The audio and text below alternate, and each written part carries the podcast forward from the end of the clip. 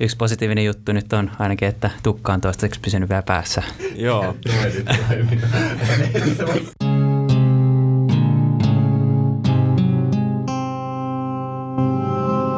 Standilla podcast. No niin, täällä ollaan taas Aalto ESN Startup-saunan lauteella ja jälleen ollaan saatu studion ammattilaisia Standilla podcastin parin.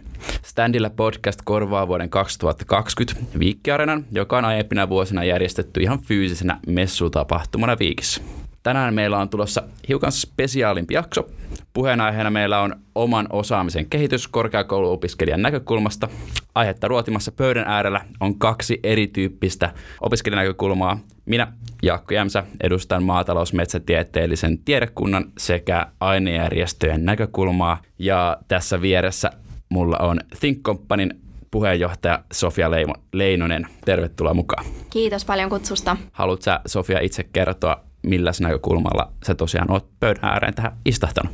Mielelläni kerron. Eli mun nimi on siis Sofia Leinonen ja mä tuun Helsingin yliopiston yrittäjyysyhteisö Helsinki Think Companylta. Ja mä toiminkin just ensi vuonna järjestön puheenjohtajana. Ja mun oma opintotausta on valtiotieteellisessä tiedekunnassa. Mä opiskelen politiikkaa viestintää kolmatta vuotta ja toivottavasti ensi vuoden puolella olisin jo kandi. Ja ö, mä haluaisin tuoda tähän keskusteluun sen verran Thinkin näkökulmaa, että olisi mielenkiintoista keskustella siitä, että miten nämä opinnot on tai ei ole tukenut yrittäjyyttä ja, ja miten näitä opintoja voisi vastaavasti sit kehittää yrittäjyysmyönteisemmäksi. Yes, ja työelämään vakituisesti ehtineiden näkökulmaa meillä on täällä antamassa video- ja sisältömarkkinointitoimiston Refedon perustajajäsenet Iiro Aitola sekä Jaakko Järvi. Tervetuloa mukaan. Kiitos. Kiitos, kiitos. Aloitetaanpas vieraiden tarkemmilla esittelyillä. Eli mä heti tähän alkujaiseksi kysyisin, että pojat, keitä te ootte ja mitä te teette? Yes, ja kiitoksia vielä kutsusta. Tota, mä oon tosissaan Jaakko Järvi, tuun tämmöisestä yrityksestä kuin Refedo, ja on yksi perustaja osakkaista jäsenistä. Ja mehän ollaan tässä Refedolla tämmöinen video- ja sisältömarkkinointitoimisto, eli mitä me käytännössä tehdään, niin suunnitellaan ja toteutetaan täysin valmiita sisältöjä meidän asiakkaiden myynnin ja markkinoinnin käyttöön. Ja tota, oikeastaan mitä tuohon mun tehtävän kuvan tulee, mähän vastaan meillä käytännössä meidän myyntiprosesseista, meidän myynnistä yleisesti, eli kaikki mitä liittyy meidän, meidän tota myyntiin ja asiakkaisiin, myynnin kehittämiseen ja, ja Iiro varmaan jatkaa tästä. Joo, eli tota, Jaakko kertokin hyvin, että tota, mitä me tehdään, ää, ketä varten me ollaan. Ja tota, meikäläinen tosiaan vastaa meillä, ää, tai on toimitusjohtajana meillä ja vastailen sitten hallinnollisista asioista ää, ja sitten tota, kaikki ylijäävä aika ää, käytän niin myyntiin, asiakastyöhön, pääpainoisesti kuitenkin hallinnollisiin asioihin. Mistä teillä lähti tämä kipinä tähän yrittäjyyteen? Se lähti oikeastaan niin kuin aikaisempien töitten myötä. Mä olin ollut siis videotuotantoyhtiössä töissä ja tota, Jaakko oli ollut markkinointitoimistossa ja sitä kautta sitten lähdettiin rakentaa ideaa. Joo, mä lisäisin tota tähän vielä ehkä semmoiseen, että, että saatiin siinä semmoinen hyvä ajatus ja hyvä porukka kasaan ja lähdettiin tota testaa ja kokeilla sitä ja siitä se niin kuin lähti, että ei oikeastaan sen kummallisempaa. Kyllä, ja sitten paikalla täällä tänään ei ole Rikamo Jaakko, joka siis on myös kolmas perustaja-osakas tässä Refedolla. Jes, tota, täytyy sanoa heti, että mun mielestä on jotenkin kauhean romanttinen ajatus sinällään, että ammennetaan tietoa isommasta firmasta ja otetaan kaveriporukka kasa ja lähdetään perustamaan omilla ideoilla omaa yritystä. Tosi siistin kuulosta. Tota, jos saisi vielä vähän tarkennusta, että minkälaisia palveluita Refedo tarjoaa asiakkaille ja niin, mikä on se teidän oikea bisnesidea? Joo, eli tota, mehän ollaan siis Refedolla video- sisältömarkkinointitoimisto, eli mitä me käytännössä tehdään, niin me suunnitellaan ja toteutetaan täysin valmiita esimerkiksi videosisältöjä meidän asiakkaille, muun muassa heidän myynnin ja markkinoinnin käyttöä. Iiro vaikka tästä jatkaa vähän tarkemmin vielä.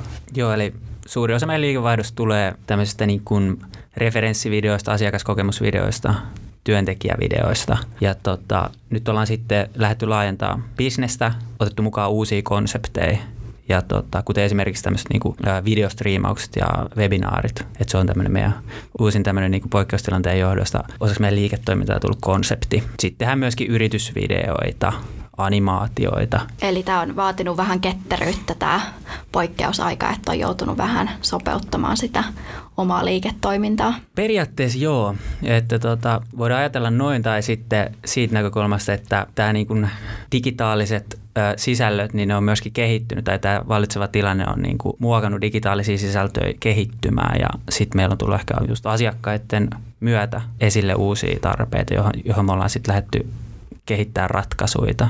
Me ollaan muokattu meidän liiketoimintaa asiakkaiden ja sitten vallitseva toimintaympäristön mukaisesti. Ehkä mä näkisin myös tuon niinku oman silleen liiketoiminnan kehittymisenä, että ensin lähdettiin muutamalla konseptilla ja palvelulla liikkeelle ja sitten siihen rinnalle ollaan siitä pikkuhiljaa kysynnän mukaan, koska tota, asiakkaistahan se loppupeleissä kaikki lähtee, niin tota, siihen rakennettu sitten uudenlaista, uudenlaista toimintaa ja palveluita. Jes, ja jos vielä pitäydytään tässä paikalla olijoiden esittelyissä, niin kertoisitko Sofia myös meille vielä vähän, että minkälaista Think Companyn toiminta on? Jes, mielelläni. Eli Think Company on Helsingin yliopiston yrittäjyysyhteisö ja meidän virallisena tällaisena sloganina on viedä akateemista osaamista käytäntöön erilaisten projektien ja tapahtumien muodossa. Ja just Think Company ehkä eroaa monesta muusta yrittäjyysyhteisöstä siten, että kun meillä ei ole omaa kaupallista koulutusta yliopistossa, niin Think Company pyrkii tuomaan tätä yrittäjyysnäkökulmaa tätä kaupallista näkökulmaa kaikille tieteenaloille korostaen just yrittäjyyden yhteiskunnallista vaikuttavuutta. Ja me halutaan just houkutella vaikkapa itseni kaltaisia valtiotieteilijöitä näkemään yrittäjyyden mahdollisena urapolkuna. Ja just tämä päivän aihe, eli oman osaamisen myyminen liittyy myös sit olennaisesti tähän. Ja sitten taas samalla me tarjotaan toimitiloja ja tämmöistä yrittäjyyssparrausta just Referon kaltaisille nuorille yrityksille ja yrittäjille. Ja Refedo onkin ollut tuttu näky tuolla meidän Viikin toimitiloissa. Joo, tosissaan silloin kun tota, semmoinen pari vuotta sitten tota, meidän liiketoimintaa aloiteltiin tuolta Helsingin yliopiston kirjaston kellarista ja sieltä otettiin ensimmäisiä myytipuheluita ja sitten tota, tajuttiin tämmöinen Think Company mahdollisuus ja saatiin sitten heidän kautta pariksi kuukaudeksi toimitilat ja sitten siitä siirryttiin tota pikkuhiljaa taas eteenpäin isompiin toimitiloihin, niin pakko sanoa, että oli se meillekin tota tosi hyvä paikka olla tämmöisiin startoperaatioihin, että voin kyllä silleen suositella aloittelijoille yrittäjille. Joo, jos kuitenkin Helsingin yliopiston tiloissa olette pyörinyt, niin miten tämä yliopiston maailma, minkälaista opintotaustaa teillä on itsellä taustalla? Mä oon itse asiassa tota, täältä Aalto-yliopistossa, missä ollaan tota, tälläkin hetkellä Aalto-yliopiston tiloissa äänittämässä. Mulla on itse asiassa oma opintotausta tuolta kiinteistötalouden linjalta. Mä oon tota ihan viikistä lähtöisin siellä markkinointia opiskellut. Miten tota, koetteko te, että teillä on ollut näistä teidän edeltävistä opinnoista mitään hyötyä tähän yrityksen perustamiseen vai onko sitä apua tullut enemmän sitten just tämmöisten tahojen kuin Think Companyn kautta ehkä sitten enemmän mukaan? Miten te koette sen, että onko tota opinnot valmistunut ollenkaan tähän työelämään? Kyllä mä ainakin itse silleen koen, että onhan siitä ollut hyötyä. Yliopisto on kuitenkin semmoinen paikka, missä tota oppii ja tota, siinä mielessä näkee aika paljon kaikkea erilaista ja siinä mielessä valmistaa tuohon työelämään ja miksei myös yrittäjyyteenkin, koska on se niin kuin jatkuvaa oppimista, vaikka tota, sieltä koulun penkiltä joskus pääseekin pois, että ei se oppiminen niin kuin siihen lopu. Niin. Joo, kyllä se niin kuin siinä oppii niin kär, kärsivällisyyttä myöskin ja tota, semmoista työntekoprosesseja periaatteessa, että eihän niin kuin yliopisto-opiskelu ole mitään, välttämättä ihan mitään helpoimmasta päästä olevaa työtä. Onko sitten jotain, mitä kaipaisitte ehkä lisää tuohon meidän opintotarjontaan? Yliopistossa voisi olla mun mielestä niin kuin enemmän tällaisia niin kuin yrittäjyyteen valmentavia kursseja esimerkiksi, että se, sitä ei nähtäisi eri, erikoisena asiana. Se on elinkeino tosi monelle suomalaiselle, että se ei, mutta se saattaa olla, että se yliopistossa ehkä se on vähän vieraantunut se niin kuin ajatusmaailma siitä. Joo, voin kyllä itsekin myöntäillä, tota, että eihän se yliopisto suoraan ole ainakaan itselle kolme opintovuoden aikana tuonut semmoista fiilistä, että kannustettaisiin erityisesti yrittäjyyteen, vaan enemmän tämmöistä omaa toteuttamista ja ideoiden kehittämistä on omalta osalta tullut ainejärjestömaailmasta. Miten tota, onko teille tämmöinen ainejärjestötyö tuttua ja oletteko te saanut tai kokenut saaneenne tämmöistä paloa yrittäjyyteen esimerkiksi ainejärjestötyöstä? No, mä olin ainakin tota, opiskeluiden alkutaipaleella niin ainejärjestötyössä niin kuin mukana. Kyllä mä ö, koen, että se kuroo tätä niin kuin yliopiston ja yritysten välistä niin kuin kuilua pienemmäksi. Ja näin olen siis myöskin periaatteessa ö, yliopiston ja ehkä yrittäjyyden välistä kuilua. Miten Jaakko, onko sulla kokemusta ainejärjestötyöstä? Joo, täytyy kyllä sanoa, että kyllä mäkin silleen tuossa semmoisen yhdenmukaisuuden näen, että kyllä se varmasti niin kuin osittain myös yrittäjyyttä ja, ja tota, miksei niin kuin tutustumista siihen tulevaan työelämään niin tukee, koska kuitenkin toi yliopistossa opiskelu aika sellaista, miten se nyt sanoisi, akateemista ja, ja tota, varsinkin yrittäjyyshän on aika sellaista käytännönläheistä hommaa aluksi, niin tota, ainejärjestötöissä siinä sitten aletaan minkämoisiakin järjestelyjä ja projekteja kyhäämään, niin tota, onhan se silleen yhdistävää. Monet sanoo, että se on myös verkostoittavaa, tai että hankitaan niitä verkostoja poikkitieteellisesti ja etenkin oman alan keskuudessa tutustutaan tulevaisuuden työkavereihin. Varmaan teillekin tämä ehkä konkretisoituu myöhemmin elämässä, mutta niin, onko teillä kokemusta, että opintojen verkostoista olisi ollut jo jonkinlaista hyötyä ehkä sitten tässä alkuajan yrittäjyydessä? Kyllä mä voisin sanoa, että joo. Ja yleensäkin niin kuin verkostoista yleensä niin kuin kontakteista. Ne on aina positiivista työuran kannalta. Joo, mä oon kyllä ihan samaa mieltä, että tota, tämä Suomikaan nyt ei ole mikään järkyttävä iso paikka, että siinä mielessä kun verkostoja on ja on silleen tuttuja ja opiskelukavereita ja vanhoja kollegoita ja asiakkaita ja kaikkia tota, sidosryhmiä ympäriinsä, niin kyllä sitä varsinkin, jos niin kuin myyntityötäkin ajattelee, niin siitä on silleen tosi paljon hyötyä. Tosi kiva kuulla, että tekin koette, että ainejärjestötyöstä on ollut oikeasti apua ja verkostot on kasvanut opiskelijapöhinöiden myötä.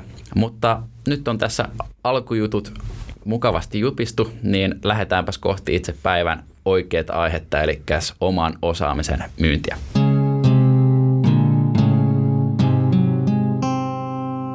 Olemme nyt kuulleet vähän taustaa ja uratarinaa, mutta nyt siirrytään jakson varsinaiseen epistolaan, eli oman osaamisen myyntiin. Valtaosan opiskelijoista tavoitteena on työllistyä viimeistään opintojen jälkeen, mutta markkinoilla on tunnetusti muutama muukin työtä hakeva. Monen tutkinnon myötä valmistuu kuitenkin enemmän generalistiksi kuin spesialistiksi. Oman erityisosaamisen tunnistaminen voi olla jopa itselle haastavaa ja siksi erityisen vaikeaa viestiä eteenpäin. Mitä ajatuksia tämä teissä herättää? No valtiotieteilijänä ainakin tunnistan hyvin noin paineet oman osaamisen sanottamisesta, että meillä opinnoissa nimenomaan korostetaan sitä, että hallitaan laajat kokonaisuudet ja pitää tuoda esiin sitä, että ollaan generalisteja ja tiedetään kaikesta kaikki, mutta itse kannustan ehdottomasti kyllä erikoistumiseen jo opintovaiheessa, että yrittää löytää ne omat mielenkiinnon kohteet mahdollisimman varhaisessa vaiheessa ja tähän pyritään myös toisaalta tinkillä Eli, eli miten me saadaan tämä akateeminen osaaminen puettua käytännöksi. Ja yrittäjyyshän on periaatteessa oman osaamisen myymistä yksinkertaisemmillaan. Ja varmasti Iirulla ja Jaakolla on tähän jotakin ajatuksia, jos vaikka Iiro voi aloittaa. Joo, kyllähän siis niin kuin yrittäjyys on tosi vahvasti myyntityö. Et on tosi paljon on hyviä bisnesideoita, liiketoimintaideoita, jotka, jotka vaan tarvitsisi sitä niin kuin myynnillistä asennetta myynnillistä näkökulmaa, myynnillistä osaamista. Että, että periaatteessa se on tosi vahva osa yrittämistä ja me ollaan tunnistettu se ainakin ihan heti, heti niin kuin alkuvaiheesta jo, miten, miten sitä niin kuin myyntiä kannattaa tehdä, miten siihen tulee asennoitua ja tota, niin kuin, että minkälaisia prinsiippejä siinä pitäisi ottaa niin kuin huomioon. Sitä ehkä pitäisi niin kuin korostaa enemmän yleisesti niin kuin myynti, myyntiä ja myynnillistä niin kuin asennetta ja sitä asennoitumista siihen, että sen pitäisi olla mun mielestä ei niin akateemisesti pelätty asia myöskään. Mä olin itse asiassa menossa tuohon aika samaan juttuun, että tota, ollaan sille aika myyntivetoinen organisaatio oikeastaan se pohjalta lähetty, lähetty liikkeelle ja siitä niin kuin rakennettu ja sanoisin, että se ehkä meidän yksi eduistakin mun mielestä.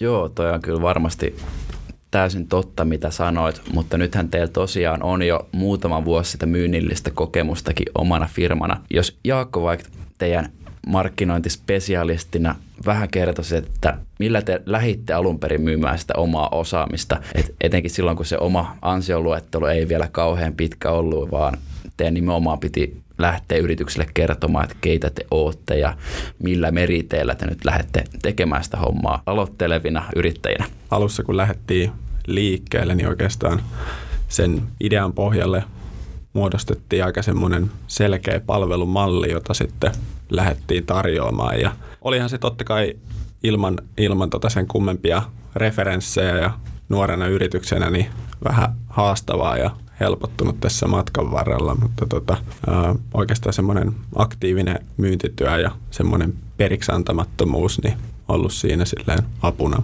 Koetteko te, että tämä myyntityö on sitten ajan kanssa helpottunut, että onko siitä tullut semmoinen, että sana kulkee ja saatte vähän nimeä yritysten silmissä, että se on jotenkin helpottunut se myyminen myös tässä toiminnan aikana vai onko se ollut ihan samanlaista puurtamista koko aika se osaamisen myyminen?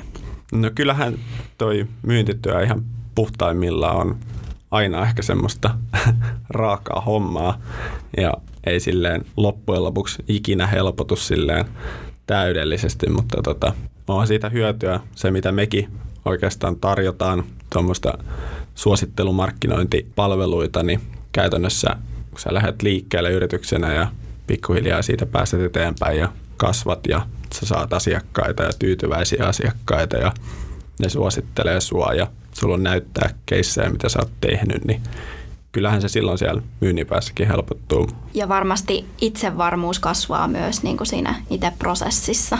Joo, se on myös ihan totta, että kyllä siinä niin kuin uusia, uusia jippoja aina oppii ja näkee uusia juttuja, niin sille ei tule enää niin samanlaisia yllätyksiä vastaan. Mikä on sitten niinku teidän mielestä tämmöistä yrittäjähenkisyyttä, että millaisia luonteenpiirteitä yrittäjällä kannattaa olla vai onko yrittäjyys just ennen kaikkea sitä, sitä oppimista eri vaiheissa? Mä ainakin itse koen, että periaatteessa kaikki lähtee siitä ideasta, mikä sulla on, miten sä pystyt tuottaa asiakkaalle arvoa. Ja jos sulla on niin kuin aito usko siihen, niin se on ehkä semmoinen mun mielestä yrittäjyyden tärkein niin kuin elementti. Käytännössä tarkoittaa siis sitä, että B2B-puolella, kun asiakkaat tosi, tosi rationaalisia ostopäätöksissä, niin se tarkoittaa siis sitä, että sun pitää tuoda sinne niin kuin niiden kassaa lisää, lisää tota euroja. Huomaa ehkä tässä, että on jo omaksuttu semmoinen aika perinteinen toimitusjohtajan näkökulma tähän yrittäjyyteen jollain tavalla, mutta jos nyt vähän vaihdetaan näkökulmaa, että tosiaan te olette kasvanut yrityksenä jo jonkin verran tässä parin vuoden aikana ja päässyt myös itse rekrytoimaan uusia työntekijöitä. Mites, onko teillä niin työnantajana antaa joku, jotain näkökulmaa, että minkälaisia asioita te ehkä vaaditte uudelta työnhakijalta ja mitkä on semmoisia hyviä juttuja, millä toisaalta työnhakija voi osoittaa sitä omaa osaamista, myydä sitä omaa osaamista.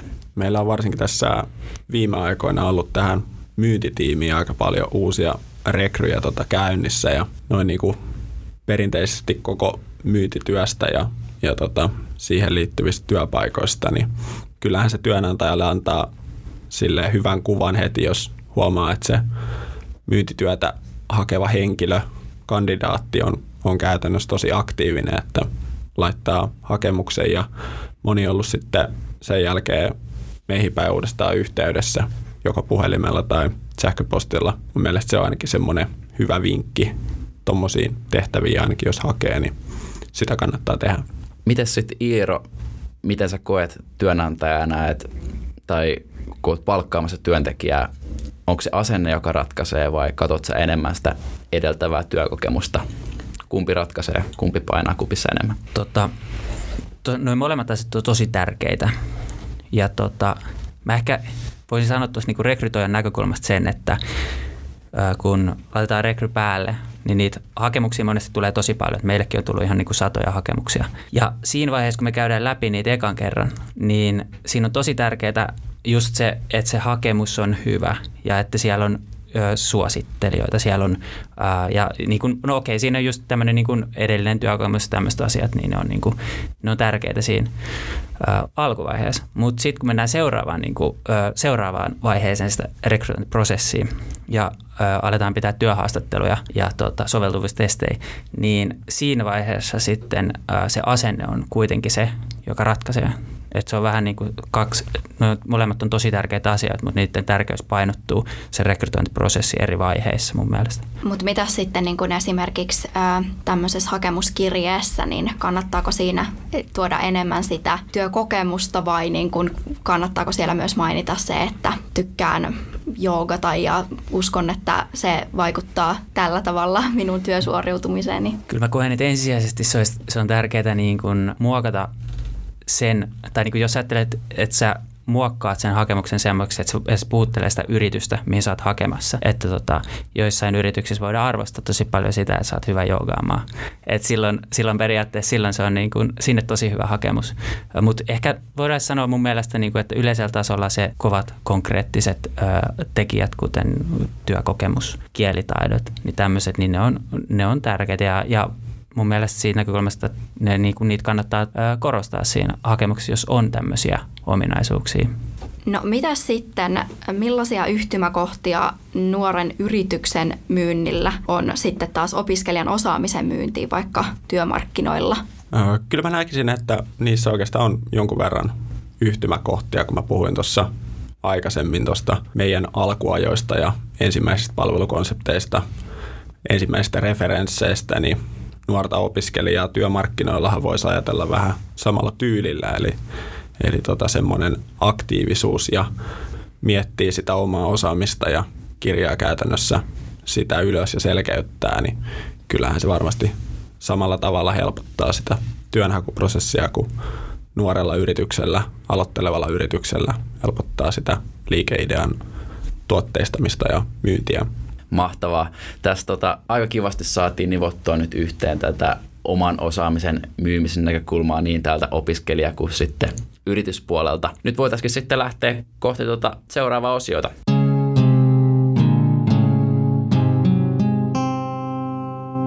Nykyisinhän töitä hakiessa on oikeastaan trendissä tämmöiset hissipuheet. Ja esimerkiksi työhaastatteluissa saattaa joutua pitää tosi nopeankin pitchauksen siitä omasta työosaamisesta.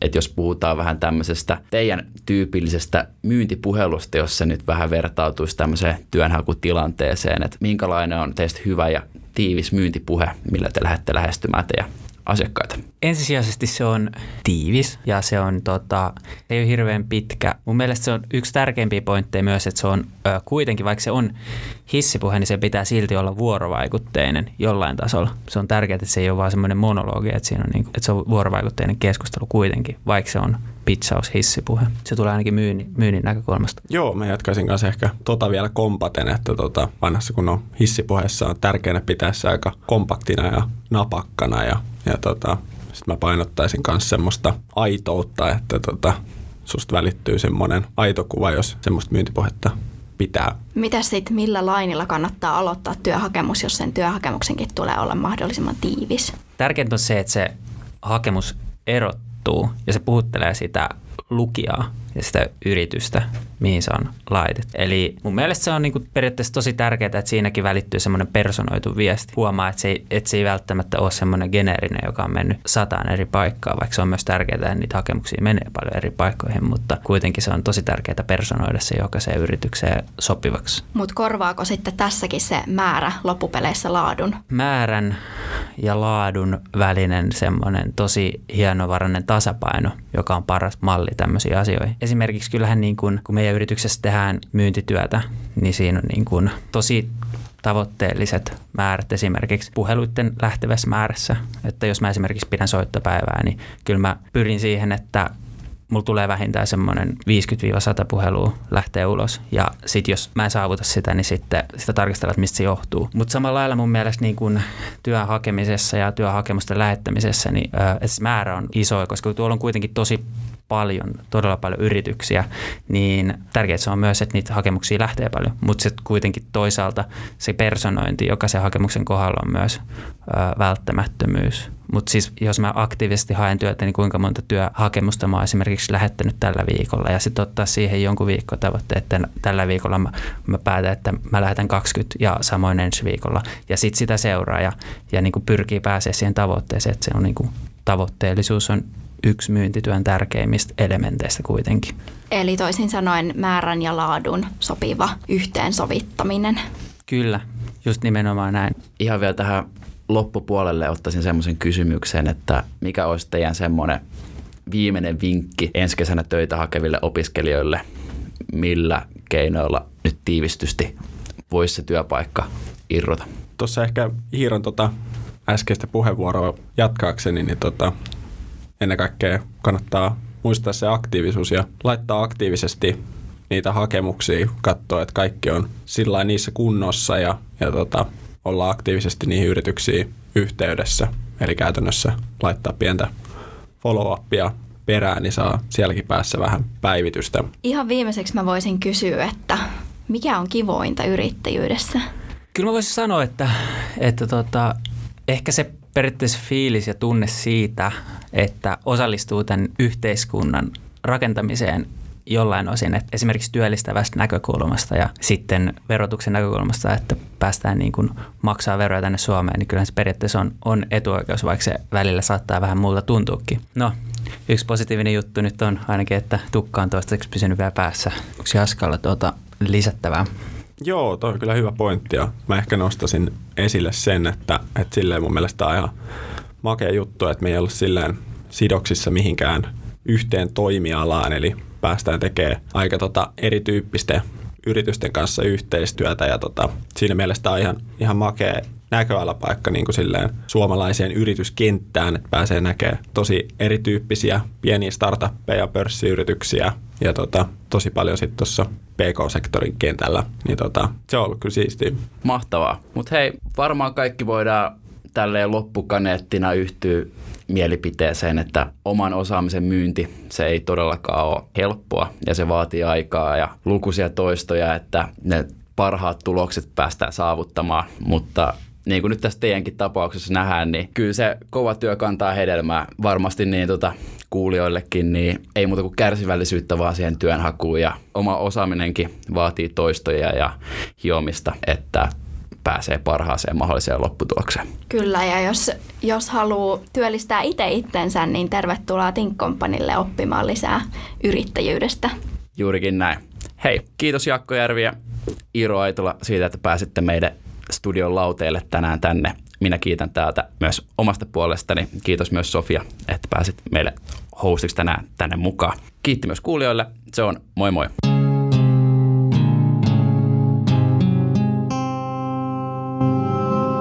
Standilla podcast.